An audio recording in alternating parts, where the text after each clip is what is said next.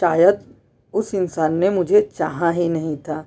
जी हाँ मैं अपनी तरफ़ से उस इंसान को बहुत ही ईमानदारी से और बहुत ही लॉयल होकर प्यार किया, लेकिन उस इंसान के मन में कहीं ना कहीं मुझे लेके खोट ही थी। खोट थी, इसीलिए उस इंसान ने मुझे छोड़ दिया। क्योंकि अगर उस इंसान ने मुझे चाहा रहता ना तो कुछ ना कुछ उसने अपनी तरफ़ से कोशिशें की रहती मुझे पाने के लिए। लेकिन जब उसने मेरा हाथ छोड़ा, तब अचानक से वो मुझे छोड़ के चली गई। मैंने कारण भी नहीं पूछा और उसने कारण भी नहीं बताया, बस उसने छोड़ दिया। और यही था, अगर वो मुझे चाहती ना तो एक ना एक बार वो सबसे बात करती, अपने घर वालों से जिसको वो मनाना चाहती थी, उससे बात करती। मैं मानता हूँ कि उसके ऊपर सबका प्रेशर था, लेकिन एक बार तो उसको बात करना चाहिए था ना मेरे लिए। क्योंकि मैं ही था जो रात भर उसके लिए जागा करता था।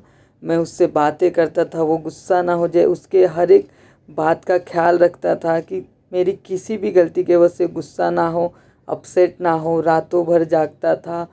बहुत सारी चीज़ें किया था मैंने। यहाँ तक कि ना मैं आपको बताऊँ दोस्तों, मैंने मेरे करियर का डिसीज़न भी उसके ही बेस पे लिया था।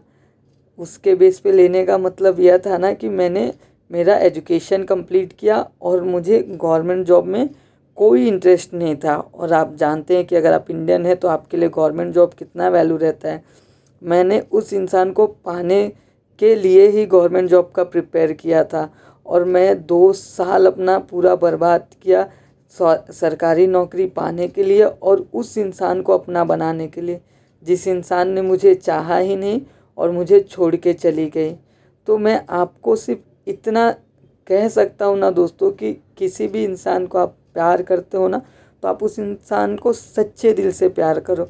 लेकिन ये है दोस्तों कि आप अपने करियर पे फोकस करो। नहीं तो आप लाइफ के एक ऐसे स्टेज पे आ जाओगे ना, जहाँ वो इंसान आपको छोड़कर चला जाएगा।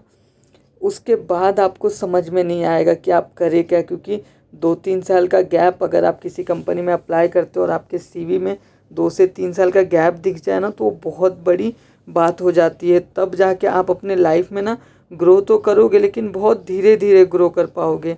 तो इसलिए दोस्तों, आप इस बात का ध्यान रखें। किसी भी लड़की के साथ या लड़के के साथ आप रिलेशन में है ना, उस रिलेशन को कमिट कीजिए। आप अपना हंड्रेड परसेंट दीजिए।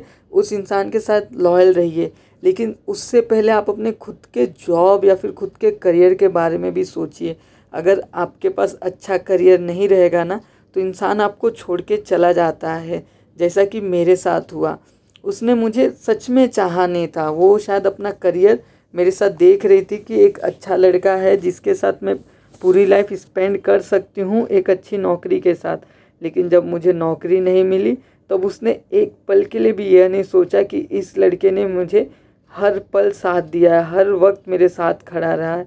और वह छोड़ के चली गई। तो इस बात का आप अपने लाइफ में बहुत ध्यान दीजिएगा दोस्तों, क्योंकि एक बार जो वक्त चला जाता है ना, वो लौट के नहीं आता। तो आप उस इंसान को कितना भी प्यार करें, एक बार तो ज़रूर अपने करियर के बारे में सोचो और फोकस करें, क्योंकि वो इंसान अगर आपको नहीं चाहेगा ना तो उसके लिए हज़ारों ऑप्शन पड़े हुए हैं, लेकिन आपके पास तो वही एक ऑप्शन है ना। अगर आप उस इंसान को सच्चे दिल से प्यार करते हो तो तो इस बात पे गौर फरमाइएगा। अगर आप मेरा ये पॉडकास्ट सुन रहे तो उम्मीद करूँगा कि आपके लाइफ को या करियर को थोड़ा ना थोड़ा डायरेक्शन मिला होगा, जिसके वजह से आप ग्रो कर सकते हैं। तो उम्मीद करूँगा दोस्तों कि यह पॉडकास्ट आपको अच्छा लगा होगा।